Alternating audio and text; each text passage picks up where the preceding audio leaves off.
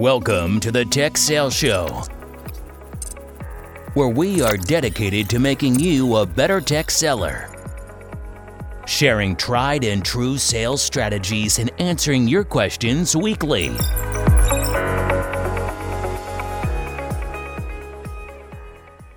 Hey, hey, Bobby. What's up, Brian? We are on episode number 141. This is series number 25. We're talking about emotional intelligence and why this is probably the number one most important sales skill out there.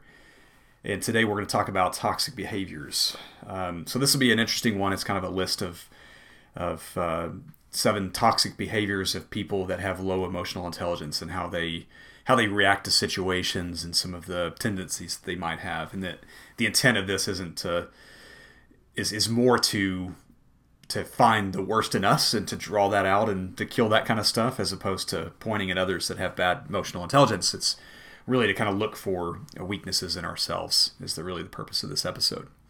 You're such a nice guy, but I, I'm going to be thinking of the one person that most attributes all these attributes to, to themselves, and I challenge the listener to to talk to think through it a little bit. Like, who do you not want to emulate because of these things, right? And and build that person. Uh, after this series is done, we're going to do a, a, a, listener's choice on how you can in, in, instill an alter ego in your sales approach, uh, and that alter ego can can take on some themes that you, that you, want to emulate that you're not emulating now. Maybe um, I would say the opposite of that is true in this episode. We want you to to think of the people that you don't want to emulate based on these seven toxic behaviors because we've probably all seen someone do these things, and we've probably caught ourselves doing a few of these too, hopefully not over a long period of time. Indeed. So, um, if you're listening to these out of order, 140 is probably the best one to start at because we kind of define what emotional intelligence is and what your emotional quotient is, which is really just the kind of numerical measurement of your emotional intelligence. But it's basically your ability to identify, understand emotions in yourself, other people, and use that awareness to manage how you respond to social situations, how you respond to relationships, and how you address relationships. And there's kind of four components of this. We'll break down the these four in great detail over the next couple episodes. Uh, but there's kind of the recognition side, which is more introspective. That's kind of uh, self-awareness, uh, self-management. Like how do you how do you regulate yourself? How do you recognize what's going on inside of your head? And then there's a social aspect, which is social awareness, uh, not not politically being social aware, socially aware, but more picking up the mood in the room.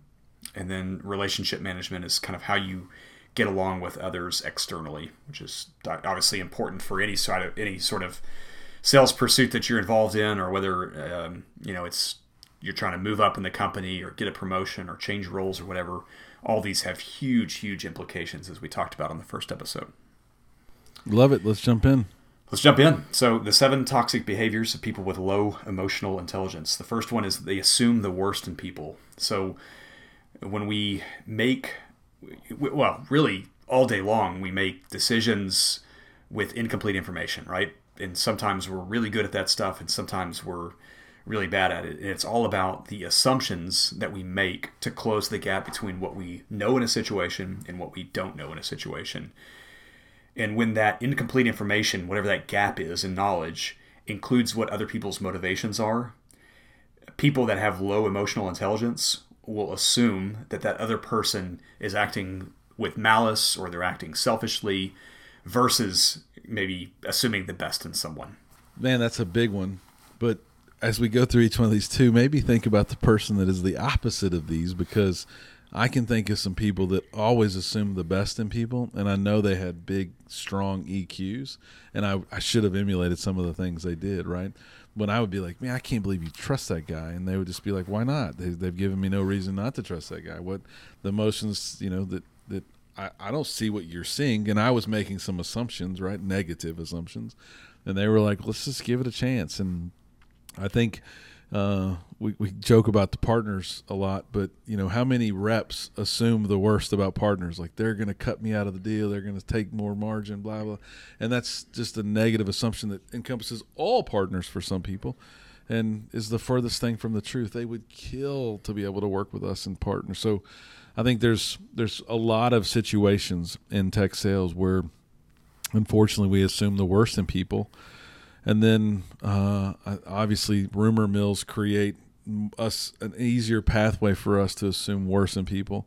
There's very few quote unquote rumors or things that pass themselves along throughout the office that are really positive, and then those things, you know, end up giving us the ability to assume the worst in people. So, I, much like I said, if I could take four seconds and not emotionally react to a statement or a comment or what I think is a is a is a dig at me, a lot of times if you can start a relationship with someone or an introduction with someone and assume that they have better intentions than you do, then I think you're gonna you're gonna do better in this in this bullet in this bucket of information about don't assume the worst in people. Um, toxic, low EQ people assume the worst.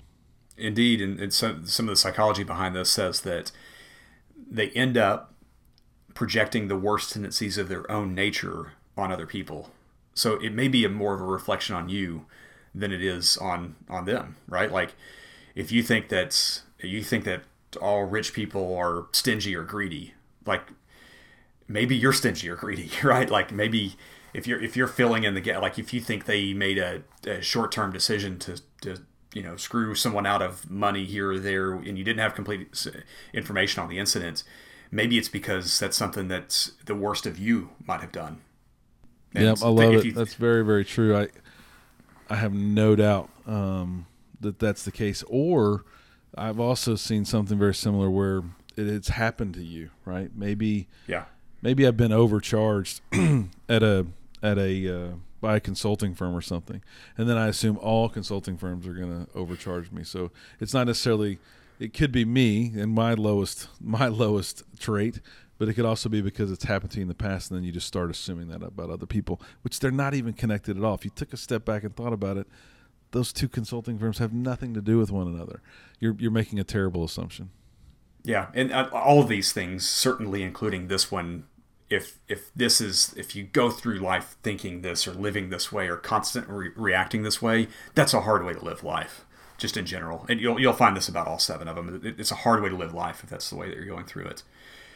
Um, the second one is they. This is you really got to bifurcate this one from the first one because it is completely different in so many ways. But they assume things, period, or they assume things in general.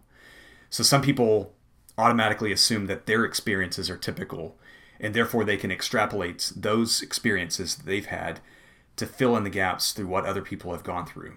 Uh, so if they grew up with a certain type of family, they assume, and maybe even just completely subconsciously, that everyone else did too. If they have certain political feeling, like this is certainly a big part of the Facebook uh, and Twitter feed right now, but if they have strong feelings about a political topic or a moral issue, that the right a right thinking person, someone that only only the way they feel about this, they must be thinking the right way. They can't they have to see this, right? They have to see that the right is bad or the left is bad or the right is good and the left is good. Everyone like how could you think anything other than than the way I think here? And and so they're in, they're surprised, they're you know sometimes they're embarrassed or ang- certainly anger. We've seen a lot of anger. So, you know, again we're we're kind of ending the end of COVID right now. Uh, there's been a VP nominated nominee come up. Uh, got an election coming up, and um, they get angry when people don't agree with their perspective. How could you not agree with me? You're assuming that everyone feels the same way and they came from the same background as you. No doubt. With tech sales, uh, the assuming rep uh, gets themselves in a lot of trouble too, from a standpoint of I've been there and seen it where they assume the customer has no other choice. What? The, the customer always has choice, right? They could do nothing. You, could, I could run through a list of all things that a customer has a choice to do instead of buying my product, and they get way too too focused on the fact that the customer has no other choice, so we're going to win, and they don't do their hard work that that ultimately will win that. And I've seen many winnable deals lost from that perspective, right? Um, they assume there's no chance they can win, right? There's that they have that that bias to the fact, and the manager has you know talks negatively and doesn't get the team excited because there's no way we can make our number. They just assume it, and I think that just portrays a very low EQ and keeps people undermotivated, unmotivated, and is a bad, bad sign for a tech seller. Yeah, to further your second point there, we, we, we talked about this probably six months ago. We talked about how what if I think so often we'll approach our quota as like I need to get to 100%. And of course that's the goal. We want to get to 100%. We want to exceed 100%. And that means I need to get 5 deals a year, 50 deals a year, 500 deals a year, whatever whatever wares you're selling, whatever you're selling, you've got a goal to get to that to that target. And we kind of make these really interesting trade-offs to say I'm I, I'm going to approach my territory this way because it's this many deals to get to this number. What if the goal, what if we just forgot about the goal and we made the goal 200%? Or what if it's a really, really terrible year, but we assume that, or we, we think like th- it could turn in the second half? Like I'm going to approach this in a really positive behavior. Or I'm going to approach, to further the first point, I'm going to approach my territory in a way that I'm going for 200%. I'm going for 300% of my number. We all know those people that perennially hit 300% a year, 200% a year. They, those people don't make assumptions about the economic decline continuing or about oh, if, if management just didn't have me fill out this one thing on this CRM tool. Like they're not looking for opportunities to make excuses about things. They're looking for opportunities to exceed because that's that's really what that's what winners do. That's what people that uh, aren't average do. Brian, those people just keep getting lucky time and time again. You hear it all the time, don't you? I hear it all the time.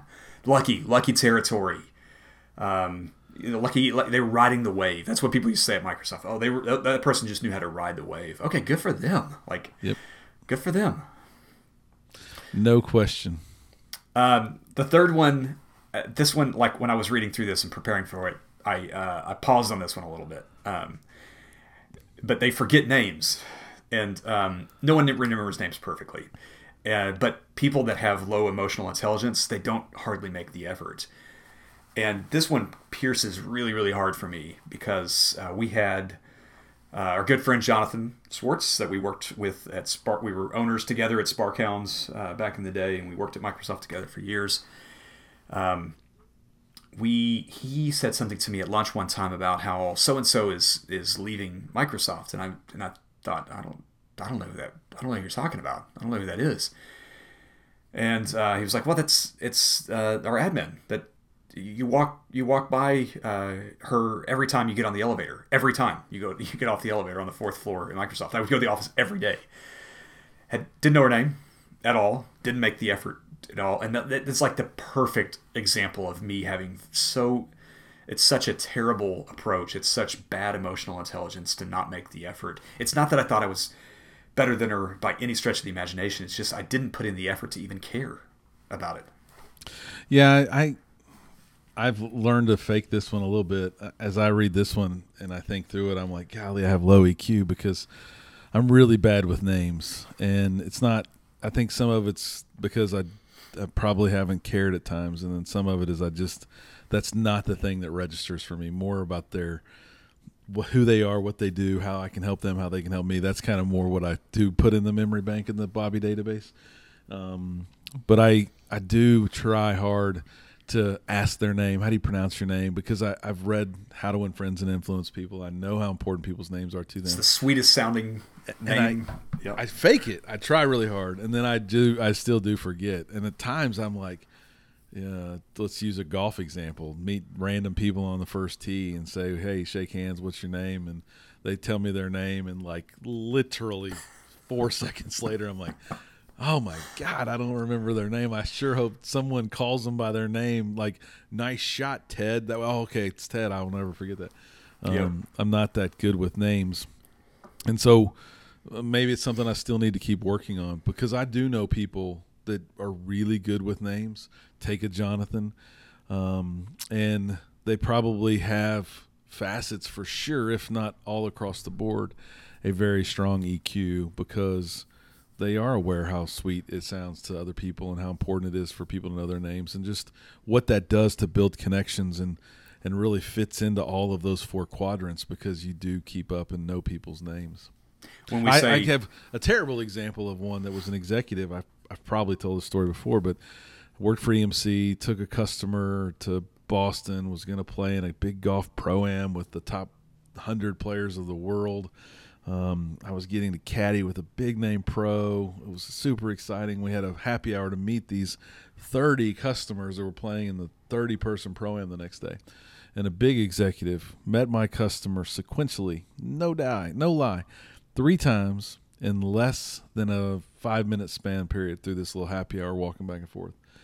Every time, so what's your name again? What's your name again? and we told him and was excited, you know, oh, super excited about the business you've been doing down there in Houston. Thanks for coming. Look forward to hanging out with you over the next couple days. Hope you enjoy it. Can't wait. Literally circling around. There, you know, his handler's moving him around. Meets my person again. Never knew he met him. Never knew he met him. That's great. And uh, it just shines through. It's horrible people. Um, do better than that. That's all I'll say. Do better than that. Yeah, and so we we refer to it a couple times, but um, the sweetest sounding uh, word in the English dictionary is your own name, and that's from the uh, How to Win Friends and Influence People. The was it 1967 Dale Carnegie book 47. Long, long time ago. Yeah, it's an old book, but it's it's a goodie. I, I it's it's a terribly named book. Like you'd think that that's like the most egotistical name in the world, but it's How to Win Friends and Influence People. If you've not read it, you can read it in one day. I made my son read it when he was 13 years old, and uh, he still laughingly refers back to it sometimes. It's a great, great book. Um, number four is they turn the conversations toward themselves. Gosh, this is like if you could sum, if you could say what is emotional intelligence in one char- in one negative characteristic, this is it. Um, this is something I struggled with the most the most recently of all of these probably. And actually somebody's probably listening to this saying no no no no you struggle with like this and this and this and this.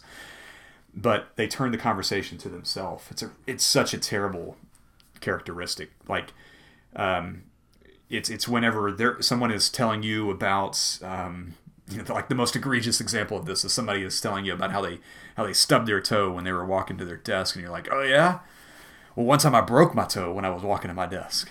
You know, it's it's like one-upsmanship. It's it's not allowing the other person to be another person and to have experiences and to be inquis- inquisitive about those experiences. It's just being all about yourself. Boy, when you said that, and and this is a name that jumps out to me and if you're listening you'll probably giggle if you watch any tv with this person on it.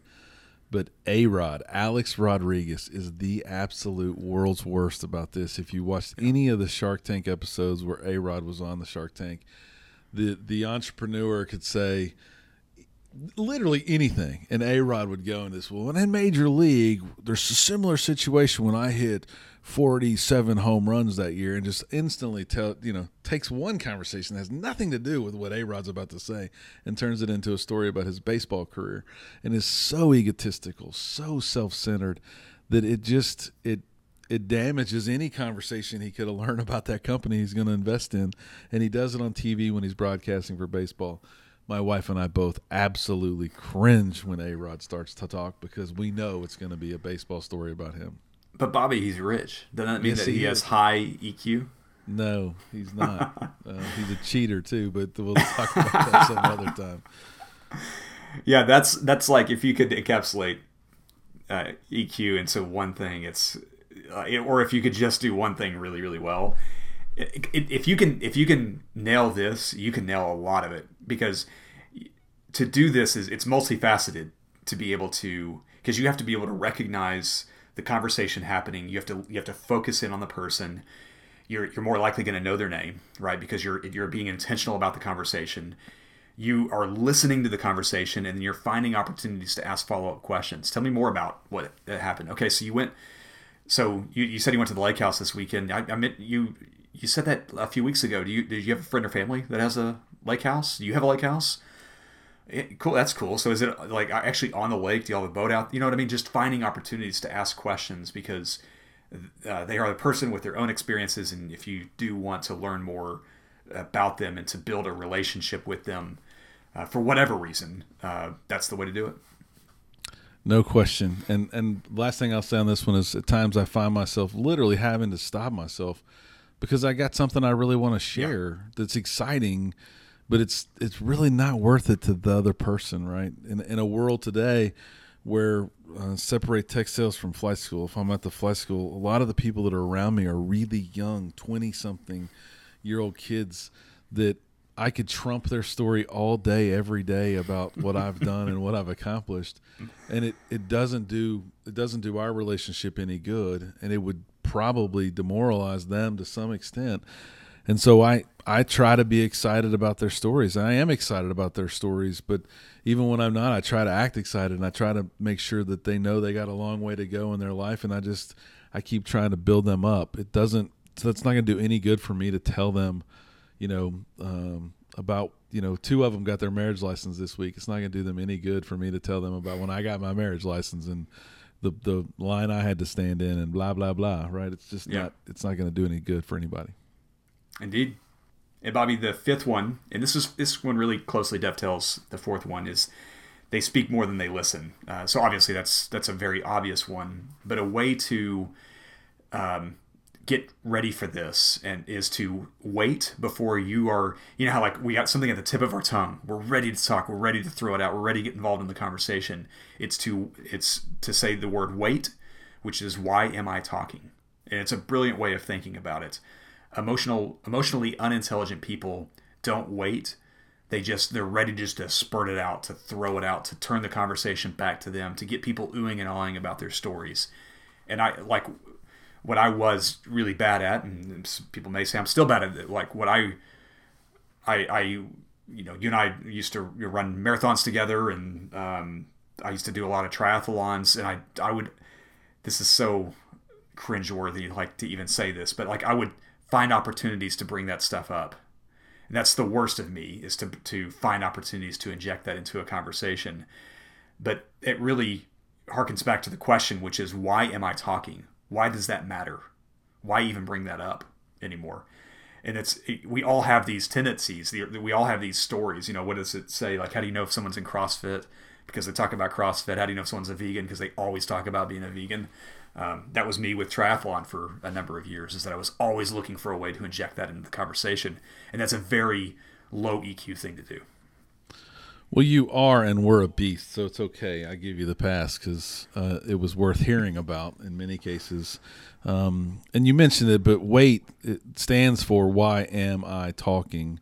Uh, w A I T. Why am I talking? And and does it make sense to continue that talking if you if you are the person that's speaking more than you listen? I think I I did it to try and show my intelligence. There's a million excuses why I did it, but I can relate and think back that many of the people that I've always admired, thought highly of, they they always had this ability to have that long pause, right? Um, I've I've I use the long pause now to uh, create uncomfort in the room when there's a discussion going on, right? To think through something before I speak. Um, it, that I think that's the biggest piece is just pause and then really think about what do you need to say and kind of make it as concise as you can, and then then listen. Um, you will be better for it, and if you're on a team, your whole team will be better for it for sure. Number six is they multitask.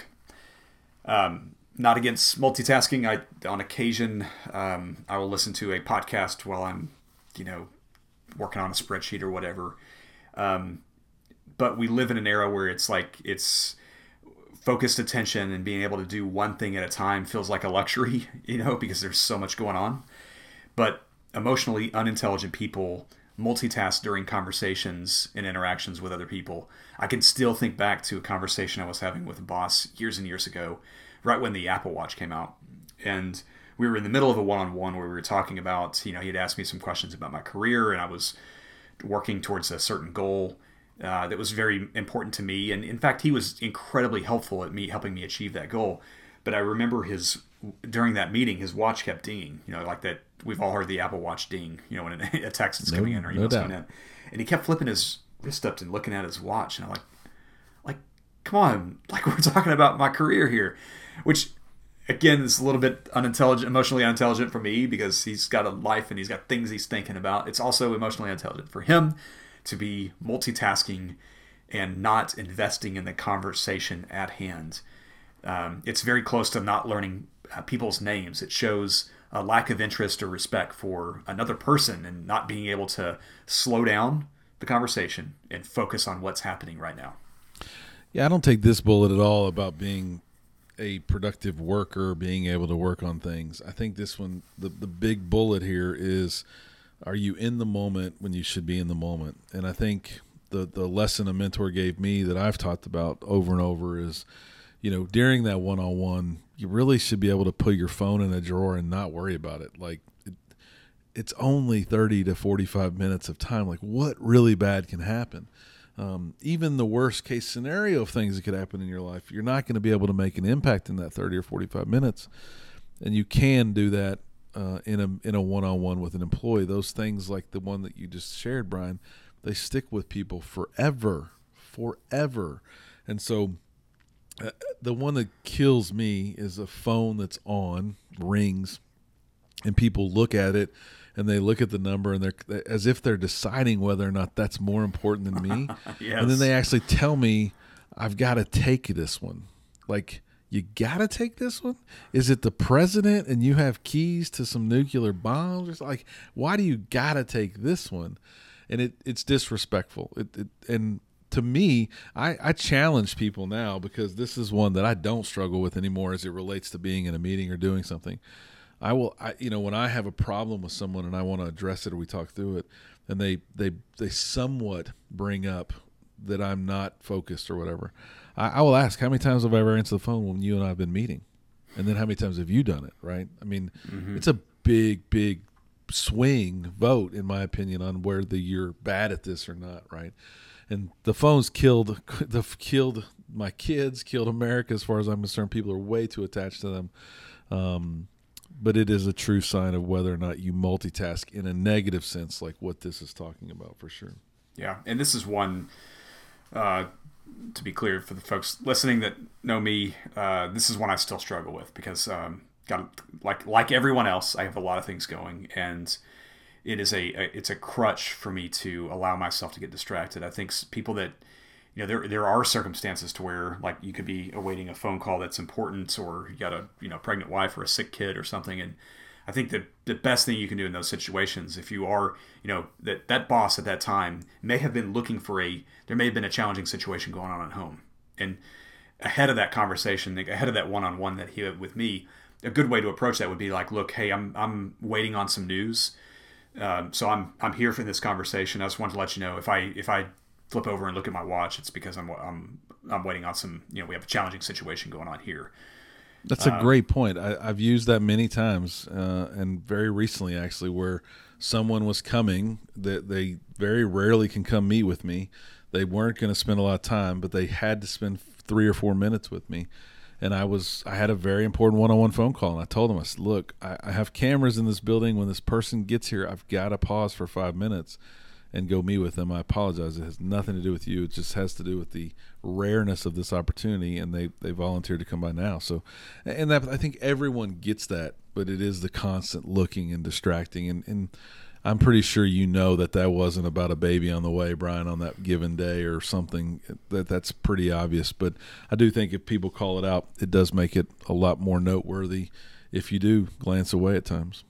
Yep. And then the final one that we'll cover today, and then we'll wrap it up is that they have nothing to add.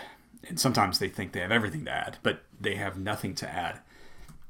So this may seem like the opposite of number four and five about speaking more than they listen and turning the conversation to themselves. But people that have low emotional intelligence um, can can certainly manifest it by those the, those two by being domineering, but they can also be completely passive in the conversation. And sometimes they follow up you know, they may follow up one on one with someone and say, "Yeah, I didn't say anything because I, did, I, I just disagree. Like this is ridiculous. I just disagree."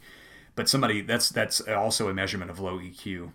I'm sure we've had this experience. We've tried to keep a conversation going, um, and we, out of politeness um, or social convention, um, we just kind of keep a, a, a, weird dialogue going, and instead of killing it, or uh, we have a leader presenting something or a peer presenting something and you know we're, we're letting them dangle right? And we're not actively participating and creating dialogue. It's also maybe multitasking. Maybe they're thinking maybe you're thinking of something. Maybe you're working on email or re- responding to texts or something. But um, low eq is not being this kind of goes again back to being in the moment and participating in the conversation and making it a dialogue not following up after the meeting saying yeah i didn't say anything because what they're saying sucks.